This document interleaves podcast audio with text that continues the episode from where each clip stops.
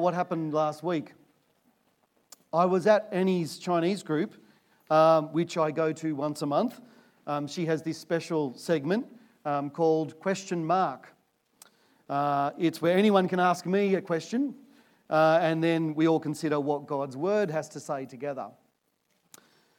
I tell them up front that I don't know all the answers, but I know the one who does. Uh, and so we look at God's word. Anyway, this new person who had just started coming along uh, asked this quote, I've got only one question, and I've asked all kinds of people this question as I've traveled throughout the world, but they haven't been able to give me an answer. And that is, what is the meaning of life? It's a great question. And it's not only a great question, can I say it's the most important question anyone could ask? And I said, you know what? Jesus actually tells us the answer to that question. Uh, if you have your Bibles with you, and for all of our members, most of them do, uh, turn up to John chapter 17, and I'll show you what I mean. Keep your finger in Ecclesiastes, turn over to John chapter 17, or have a look on your phone, because in just one simple but profound verse, Jesus explains what the meaning of life is all about. And while I've got no doubt that what Jesus says is true, before I tell you what he says, I have to ask you this morning, because maybe you're asking this question yourself are you prepared or are you willing to hear it? For if Jesus really does give you the answer to the meaning of life, your life can never be the same again. Because if you do reject what he says, then you'll be personally culpable of committing what I call an existential rebellion. So, are you really prepared to hear what Jesus says the meaning of life is? Well, it's found in John chapter 17, verse 3. And it's where Jesus says this Now, this is eternal life, that they may know you, the only true God, and Jesus Christ, whom you have sent. You see, if you want to know the meaning of life and you're visiting here this morning, and maybe you don't normally go to church, or maybe you go to church, but you're sort of like that guy that Jesus met, and you're religious, but you haven't, you didn't know what I was talking about to the children. If you want to know the meaning of life, then you've got to know the one who created and sustains it. And that means you have to know Jesus. Because if you know Jesus, then you will know God. And if you know God, then you will know the only one who is truly eternal. All other gods are false.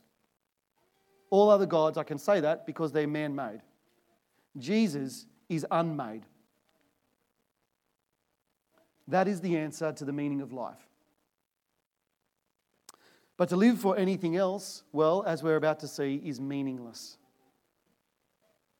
And that's precisely what the book of Ecclesiastes is about. This, in this, this brilliant demolition of why living for anything else other than Jesus will never satisfy, will never give you meaning. So if you turn to, back to me now to Ecclesiastes chapter 1, let's hear what God's word says.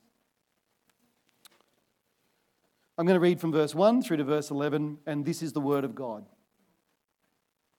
The words of the teacher, son of David, king in Jerusalem. Meaningless, meaningless, says the teacher. Utterly meaningless. Everything is meaningless. What does man gain from all his labour at which he toils under the sun?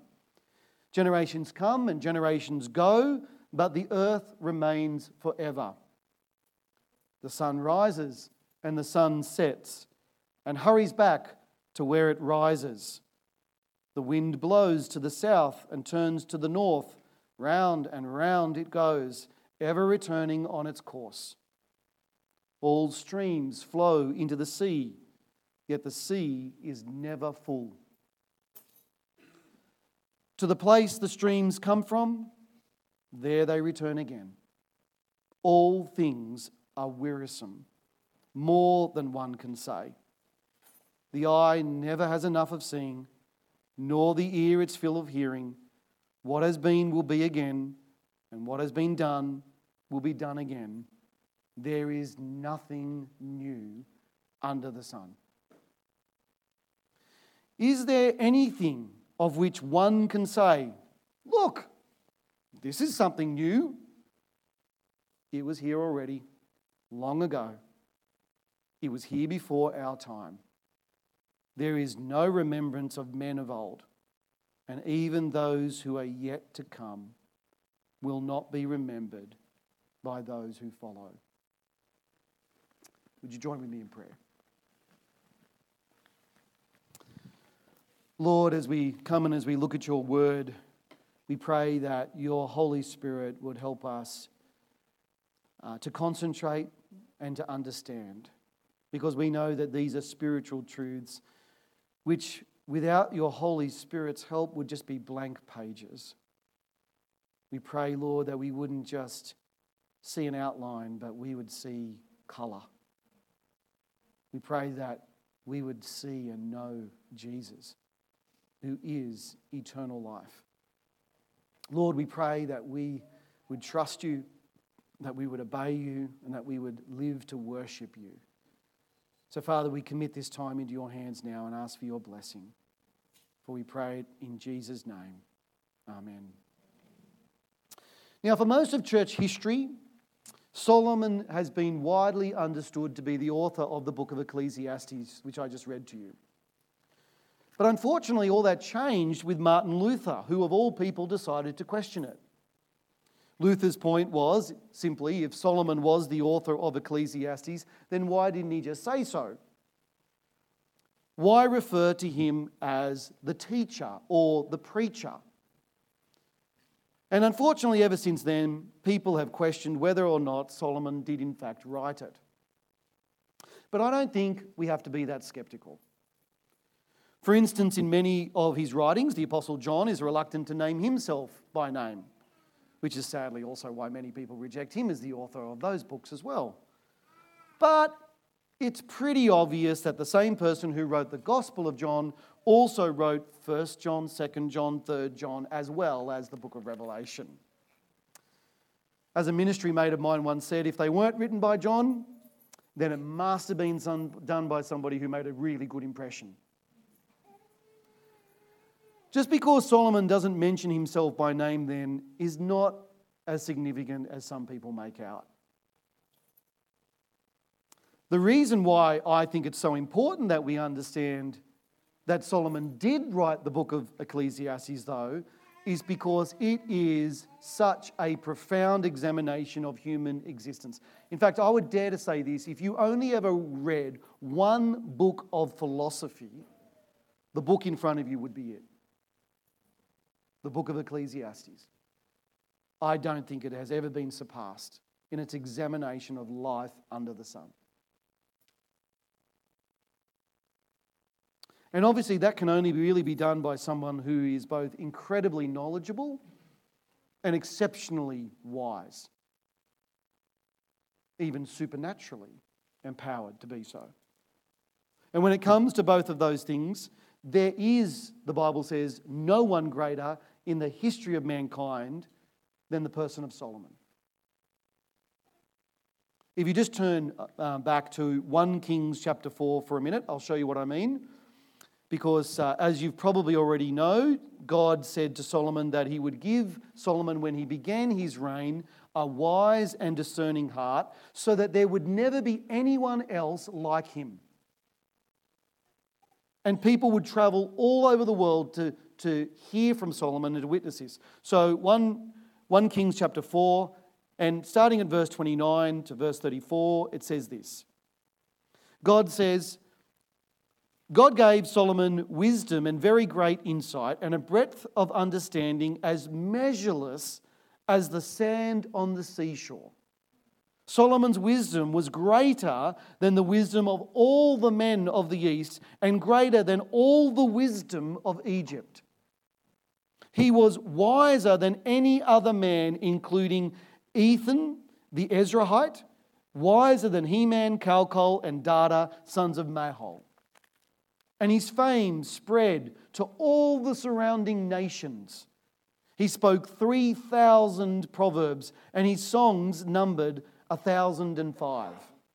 He described plant life, from the cedar of Lebanon to the hyssop that grows out of the walls.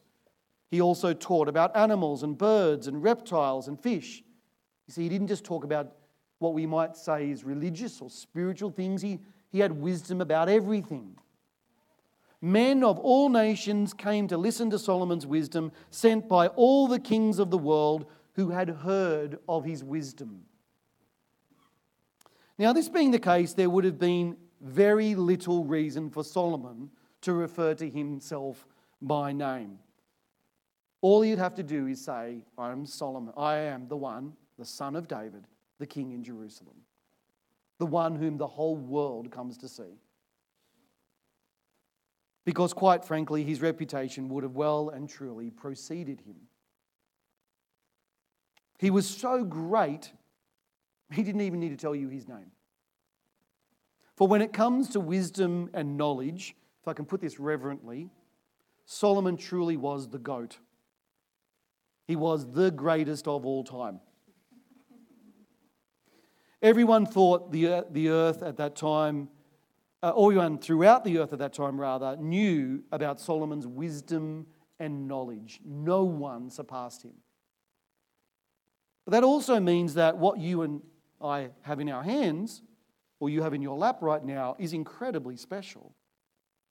It was written over 3,000 years ago, for a start. And it's one of the greatest philosophical writings ever produced, and I would claim, unpreceded. And while there have been many intellectuals throughout the ages who have written about the meaning of life, none have done it as well. And this is what I really appreciate none have done it as concisely as Solomon. If you really are suffering from insomnia, take up a philosophy textbook sometime and you'll just know how turgid and dense they are. So, as you and I make our way through the book of Ecclesiastes, can I say we're in for a real treat as we make our way through the whole book? Because it's just such a profound examination as to, and hear me here, the purpose and the meaning of life, of what makes life truly worthwhile. And the key insight that, can I say, Solomon offers is first of all this. And without this insight, you can't get anything else he's going to say. And that is everything since the fall. That is, everything since Adam and Eve rebelled against God and this world became prone to frustration and decay, everything under the sun is vanity or literally meaningless. It comes from a Hebrew word, which I'm going to talk to you about a lot today, called hevel. That might sound a little strange because you say, Didn't you just tell me that Solomon was going to explain to me the meaning of life? Yes. Well, then, how can he begin with the opposite of saying that life is ultimately meaningless? In fact, I just read it. Everything is meaningless. Well, because you can't know the meaning of life until you know that everything is meaningless. If you put your hope or trust in anything that exists under the sun right now, you're going to be profoundly disappointed. It's going to let you down, and it's going to let you down hard. Because since the fall, everything has been subject to frustration and decay. And if you're going to try and find meaning or purpose in anything in this life right now, it is going to let you down. You see, you may enjoy the experience of something now. But as we've all been wrestling with as a congregation, death will take it away. Solomon says in verses 2 and 3 Vanity of vanities, says the preacher, vanity of vanities, all is vanity. What does a man gain by all the toil at which he toils under the sun? Now, as I said before, the word vanity or meaningless, depending on your translation, comes from the Hebrew word hevel. And hevel is the word which describes the vapor that you breathe out on a cold morning. It's there for a little while and then it's gone. It does not last. Significantly, it's the same word as the name Abel in Hebrew. He was the one, remember, who was killed by his brother Cain back in Genesis chapter 4. Likewise, the word for man is the name Adam, Adam in Hebrew. Which leads us back to what Solomon says that life is like. It is Abel, Hebel. It's vapor, it's vanity. You see, Solomon is not just talking about what life is like without God, he's talking about what life is like now, even with God in a fallen world. Since Adam's rebellion, everything is Abel, everything is Hebel. It's meaningless because here's the thing death will take it away from you. You may think that you've stored up lots of wealth, somebody else will get it.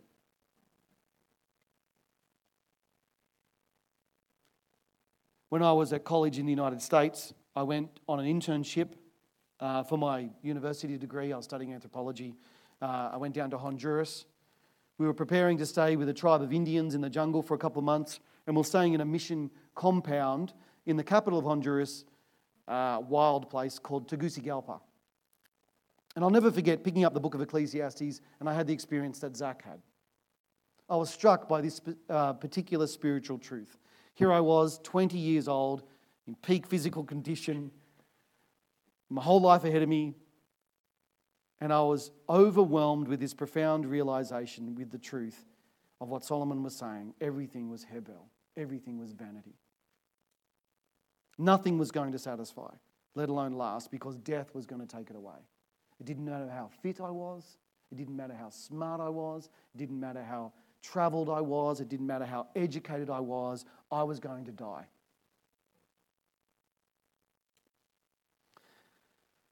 everything was Hebel. And I really needed to see that because true meaning was not going to be located in anything I did or experienced throughout my life. And as such, I needed to realize that everything was meaningless. In fact, there was a couple of times on that trip in which I should have died, but God graciously preserved my life. God didn't just, I think, explain this truth to my mind, He showed me firsthand how fragile, like a spider's web, life is. I was crossing a really busy road and I thought that I would quickly dash across in the break in traffic. Who waits for traffic lights, right? A friend of mine had already done that. He was on the other side. So I looked really quick, made a sprint. I can still see his eyes on the other side as he was on the footpath looking at me. And as I got closer to him, his eyes went bigger and bigger and bigger because as I stepped onto the footpath, a massive semi trailer truck swept the back of my clothes. I hadn't seen it.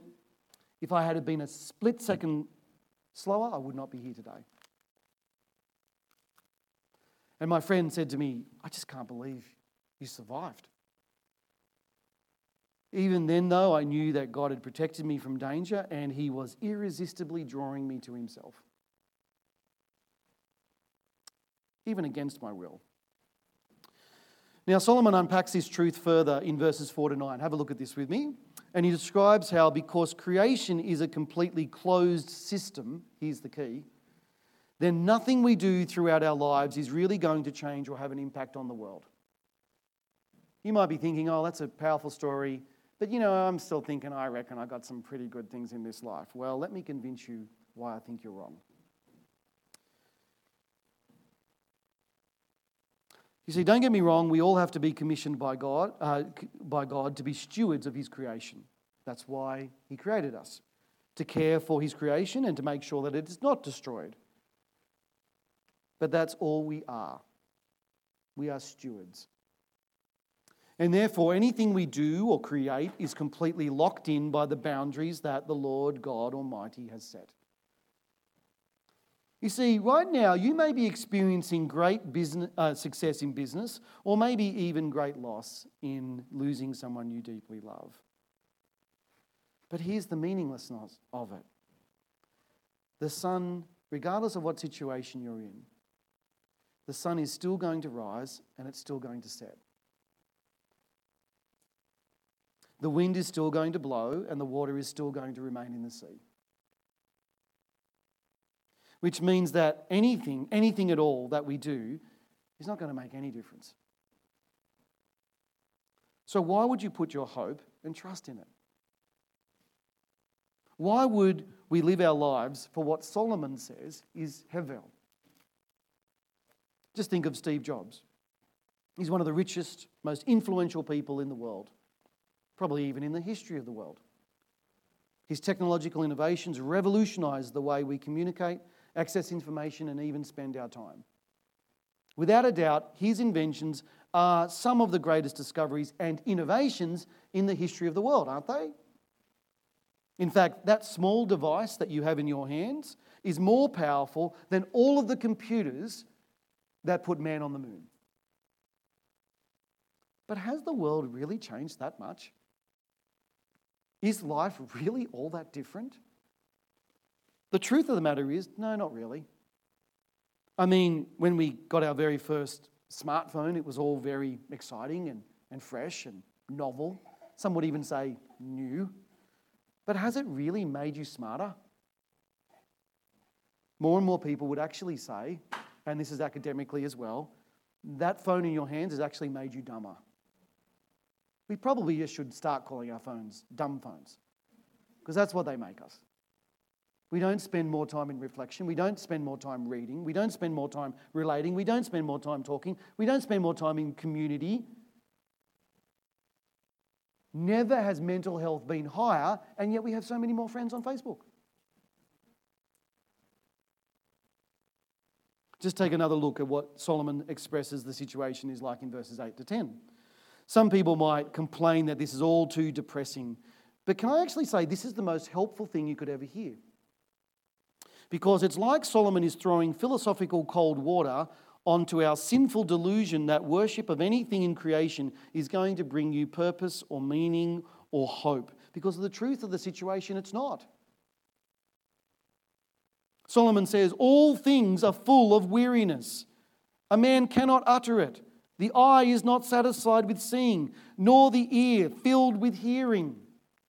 Have you got enough music on Spotify? Yeah, next year you won't. Have you got enough art on the walls? I keep trying to convince my wife that we don't. What has been will uh, what has been is what will be, and what has been done is what will be done. There is nothing new under the sun. Is there a thing of which it is said, "This see, this is new"? It has been there in ages past. You see, it's not like someone has a baby, you know, in church, and we can say, "Oh wow, I've never seen one of those before." Or alternatively, if the economy collapses or the horror of war breaks out, we say, oh, nothing like this has ever happened. It's all exactly the same as what has taken place in the past. There is nothing new. And both of those things keep on recurring with almost a predictable consistency. I don't mean to say this harshly, but it's, we're almost due for a war. Not because I want it, because it's just what happens over and over again. Or take all of the different things that people spend their lives accumulating. Okay, let's run a quick list accommodation, travel, wealth, career. It's all been done before. But here's the hevel of it death will take it all away. I've told many of you this, but in the first congregation uh, in Wewell, there was uh, an older Asian man. And because of the historic nature of our uh, town, a very small, small country town, wasn't the end of the earth, but you could see it from my mate's place. Everybody had certain sections in the cemetery the Presbyterian section, the Methodist section, the Catholic section, and he was this lone Buddhist, all on his own, at the far end of the cemetery. I felt sorry for him. He, wow. What was the urban legend that I spoke to the uh, undertaker about is he said, Oh, Mark, that guy, when he died, he had all of his wealth buried with him. All of it. All of his money he'd accumulated. He was alone in our community and didn't want to give it to anybody. And he said, You wouldn't believe it, grave robbers came. Just a week or so later, they dug it up, they took it all. But to their credit, they wrote him a check. Death took it all away. There's this fantastic poem by Percy Shelley called Ozymandias. It's where this ancient Egyptian monument has an inscription engraved, and at its base it says, My name is Ozymandias, King of Kings. Look on my works, ye mighty and despair. You ever heard of Ozymandias? That's the point. You haven't. You don't remember him. He had a monument. You see, whoever this unnamed Egyptian king was, he thought in his lifetime there was no one greater. Look on me and despair, all you kings of the earth. He was, as you might say, the Donald Trump of the ancient world. There has never been a greater king, there's never been a greater Pharaoh. He was rich, he was powerful, he was feared, and then he died. And he came to nothing. And his monument's collecting sand. And so Shelley concludes his poem by writing Nothing beside remains, round the decay of that colossal wreck, boundless and bare, the lone and level sands stretch far away. Meaningless. Meaningless, Solomon says. Well, that brings us to the final thing that Solomon has to say, and that is, and this is going to be the hardest thing of all for some of us to hear we will all be forgotten. This is the ultimate blow to all of our pride and sinful rebellion, is it not? Because it brings us face to face with our own meaninglessness. Solomon says, There is no remembrance of former things, nor will there be any remembrance of later things yet to be among those who come after. Do you get the point? We are all insignificant in the ultimate scheme of things. Don't get me wrong, our work and our responsibilities might have a real effect and impact on people's lives here and now. But despite what people say, we're all going to be forgotten. None of us is irreplaceable. And we're not going to be remembered for very long after we're gone either. At least, not in the way in which we'd like or think we deserve. Let me be controversial. Think of the moment, or at the moment, the controversy around the William Crowther statue here in Hobart. He was a man who, for all intents and purposes, did enormous good in his own day. So much so that the people of Hobart paid to erect a statue because he was so generous in helping the poor. But now his reputation is being trashed and his legacy sullied because of an inappropriate act of which I'm told, talk to me later, I'm told he probably didn't do. He had the intent. Did he carry it out? There's debate. But here's the point Who's to say that in the future something like that won't happen to us? I'm pretty sure there's no one here that's going to have a statue. But no one's going to remember us. Even if they try to have a monument, they're not going to remember us, at least not how we were remembered. Now, I know that all of this is incredibly negative and even depressing, so much so that you might want to say, well, might as well give up on living then, hey? If everything is so pointless and meaningless, why try to do anything at all? Why not curl up into a ball, you know, assume the fetal position and just do whatever I like? And some people think this, some people live this way. There's an old saying, it goes right back to antiquity. Let us eat and drink lots and be merry, in inverted commas, because tomorrow we die. Or, this phrase was summed up perfectly in We Warm bumper stickers I'm not here for a long time, I'm here for a good time. Well, they were honest, there's no meaning. So let's just live any way we please because it doesn't matter. Well, why I, I think they're important questions to ask. Solomon actually goes to develop the answer throughout the book.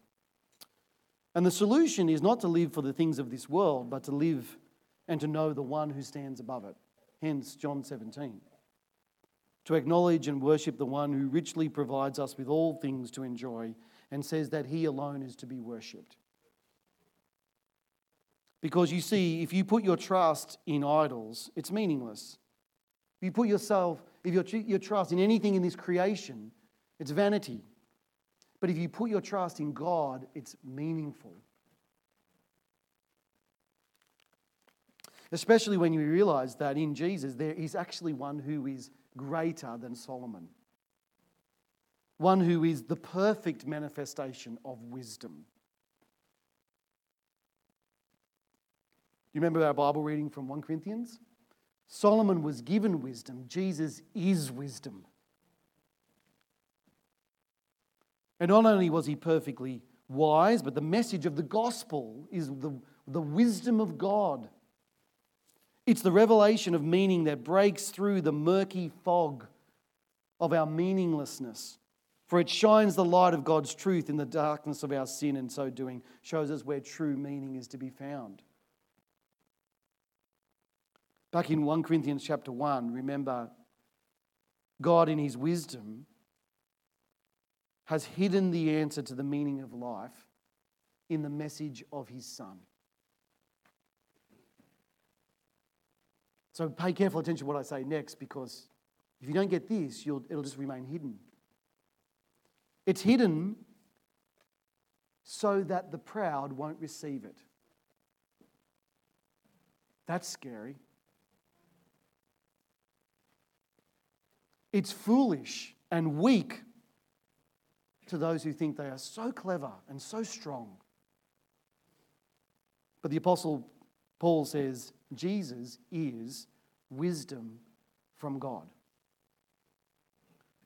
For if we believe in him, he will become our holiness, our righteousness, and our redemption. Because through the cross, Jesus has opened the door to eternal life. This was such an earth shattering event that when Jesus died on the cross, the very fabric of human existence, of the creation itself, was shaken, literally. It was altered. For death itself was being defeated. I once heard a story about a family who had a son who was allergic to bees. You know, they have anaphylactic shock. So every, everywhere they went, one of my good mates is like this. Everywhere he goes, he has to carry an EpiPen so that if he gets um, a bee sting, pretty well within an hour, he, if he doesn't get a shot of adrenaline, he's dead. Well, the family were on holidays in the car and they had the windows open, and all of a sudden, this, this bee flew into the window. They're going 100 along the freeway, bee flies in. Everybody, especially their young son who's anaphylactic, panics. It's not just like, oh, there's a bee, but there's a, this bee can kill. Now, one of the, uh, the person driving the car this day happened to catch the bee in their hand. And after 20 seconds or so of holding onto it, they let it go. And you, you knew that it stung them because they were like, ah. And they, they let the bee fly around the car. And everybody, everybody went into a panic again, especially the young son. But then their parents said to them, Hey, it's okay. Look at my hand. It can't hurt you anymore. I've taken its sting. It's a great illustration, I think, what Jesus has done. He has borne and taken upon himself the sting of sin and death. He says to us now when we're frightened of death, Look at my hands. You've got nothing to be afraid of. I've taken the sting upon myself. And as such, the grave no longer has the victory. Death can't take that away because he's taken death away. The Apostle Paul, and not only does that give us hope after we die, but it actually gives you, it actually gives you meaning for how you live your life now. The Apostle Paul says, says this Therefore, my dear brothers, stand firm, let nothing move you. Always give yourselves fully to the work of the Lord. Why? Why God's people? What does God's word say next? Because you know that your labor in the Lord is not hevel. It's not in vain. It's not going to be taken away. I've used this illustration before, but a couple of years ago, Peter Hitchens, the brother of the famous atheist Christopher Hitchens, appeared on a TV show, you know, on the ABC Q&A. At the end of the program, the host, Tony Jones, asked each one of the panelists to respond to one final question. I wonder what you would say to this question. It was during the annual Melbourne Writers' Festival called the Festival of Dangerous Ideas. It could be a little bit edgy. I think my, my answer to this would be because he asked them this which so called dangerous idea do you, you, do you each think would have the greatest potential to change the world for the better if it were implemented? I'd be a bit edgy today and go, I think there's boys and girls.